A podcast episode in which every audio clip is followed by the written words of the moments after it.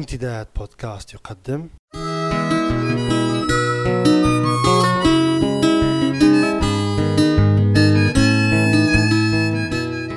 رسالة من لندن.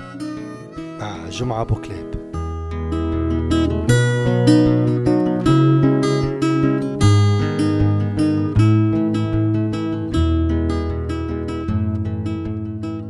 الإمبراطورية التي لا تغرب عنها الشمس غابت. مثل غيرها من الإمبراطوريات التي شاهدها العالم وبقي الحنين إليها حيا وممزوجا بالحسرة في قلوب البريطانيين. البريطانيون في حنينهم إلى أيام إمبراطوريتهم لا يختلفون عن الإيطاليين وشهوتهم إلى إعادة أمجاد روما ولا عن المسلمين وتوقهم إلى أن يروا علم إمبراطوريتهم الإسلامية يرفرف مجددا كأيام زمان. وما نراه ونسمعه عن الدعوات التي تدعو لها بعض الجماعات الإسلامية دعوة إلى عودة الخلافة الإسلامية ليس إلا واحدا من تجليات عديدة لهذه النوستالجيا. لكن ما يميز البريطانيين ويفرقهم عن غيرهم من الأمم في التعامل مع ماضيهم هو في نظري قدرتهم على مد جسور تصل بين الماضي والحاضر. بشكل يسمح بحدوث تواصل وتلاقح مستمرين ودون حدوث تصادم وتناقض وتنافر مقيت بينهما كالذي نراه ونعيشه من خلال دعوات وممارسات المجموعات الإسلامية المختلفة التي تسعى بلا كلل وبشكل يتعارض ومنطق العقل إلى رد عقارب الزمن إلى الوراء باستخدام العنف. في كتابه مواقف الذي ترجمته إلى العربية ونشرته دار الأداب في الستينيات من القرن الماضي يخصص الفيلسوف والكاتب الفرنسي جان بول سارتر فصلا للحديث عن زيارة قام بها إلى أمريكا ويحكي بتفصيل عن انطباعاته عن مدينة نيويورك حيث يقول على عكس شوارع لندن وباريس فإن شوارع نيويورك أو غيرها من المدن الأمريكية تفتقد لعبق التاريخ لأن أعمار المباني بها لا تتجاوز الثلاثين عاما على أكثر تقدير. وإنها حين تصل إلى هذا العمر تهدم ليتم تشييد غيرها. النوستالجيا أو الحنين إلى الماضي على طريقة البريطانية تبدو لي ممثلة ضمن أشياء أخرى. أفضل تمثيل في المعمار البريطاني حيث يبدو الحرص والاعتناء على التواصل المستمر مع الماضي الإمبراطوري وحيث تتمدد عصور الماضي في الحاضر عبر قنوات عديدة بشكل براغماتي يتسق مع طريقة التفكير العقلية البريطانية من خلال الحفاظ على الفن المعماري الذي أبدعته الحقب التاريخية المختلفة. من خلال المعمار ممثلا في الأبنية والجسور أشعر كمراقب خارجي أن البريطانيين باستمرارية حفاظهم على تراثهم المعماري إنما يبدون حرصهم على الارتباط والتواصل مع ماضيهم في عصوره الذهبية دون التفريط في حاضرهم والتواصل مع أحدث ما أنجزه الإبداع والتقدم الإنساني على كافة المستويات الحياتية.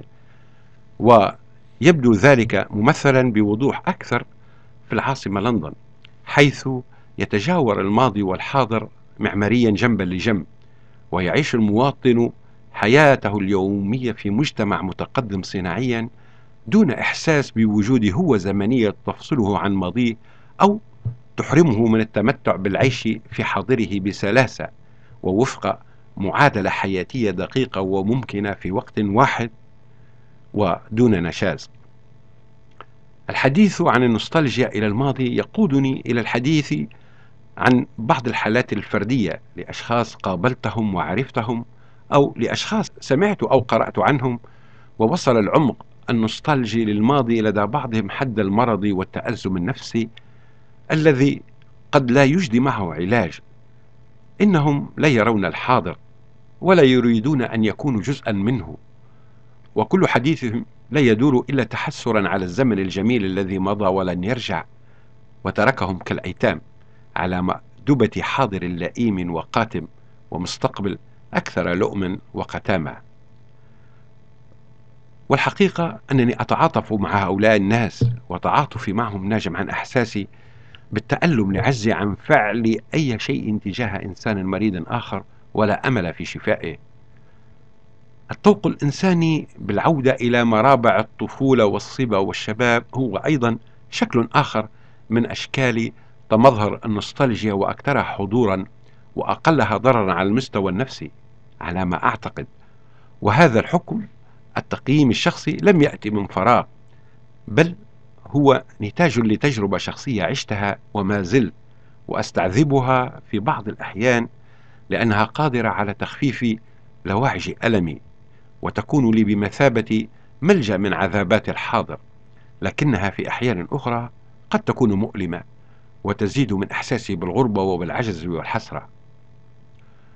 وأعترف أنني في بعض الأحيان أضبط نفسي متلبسا باسترجاع مواقف من زمن الطفولة وأرصد بدقة سيل المشاعر المتدفقة في قلبي فيعن لي أن أتساءل عن الأسباب التي تجعلني مغمورا بهذه المشاعر الجميلة والحيية مع علمي الكامل أنني عشت مع أبناء جيلي طفولة أقل ما يمكن وصفها به أنها كانت بائسة وفقيرة.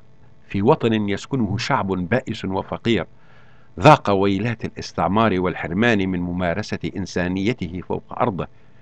وحين أخيرا حصل على استقلاله وجد نفسه وحيدا في مواجهة العوز والحرمان والجهل والمرض. ويبدو هذا النوع من النوستالجيا أكثر وضوحا لدى الكتاب والشعراء والرسامين والفنانين. وتختلف درجات حدة ظهوره بينهم حيث تشتد حدتها عند البعض وتخفض عند البعض الآخر لكنها جميعها وباختلافاتها تمثل محاولة للإفلات من براثن الحاضر إلى رحاب الماضي حيث الهدف استعادة ملجأ الأموم الرحيم والآمن وحيث الكلمات والألوان والرسوم وسائط بين العالم الروحي والعالم المادي كما تقول الشاعرة اللبنانية عناية جابر. في بعض ما كتبته من انطباعات عن كتاب فرصة ثانية للشاعر الأردني المرموق أمجد ناصر. ولأن الحاضر الذي نعيشه مراوغ ودروبه كثيرة ومعقدة ومليئة بالمطبات وتقود إلى مجهول لا نعرفه ولا نأمنه ونخافه ربما لذلك وربما لأسباب أخرى يكون من الأسهل علينا كبشر الركون إلى الماضي في محاولة للفرار والاختباء من الحاضر في ثناياه لأنه مجرب ومعروف والأهم من ذلك أنه يتسم بالأمان حتى وإن كان في بعض الأحيان لا يخلو من ألم. حتى نلتقي مجددا. أتمنى لجميع المستمعين قضاء أوقات طيبة.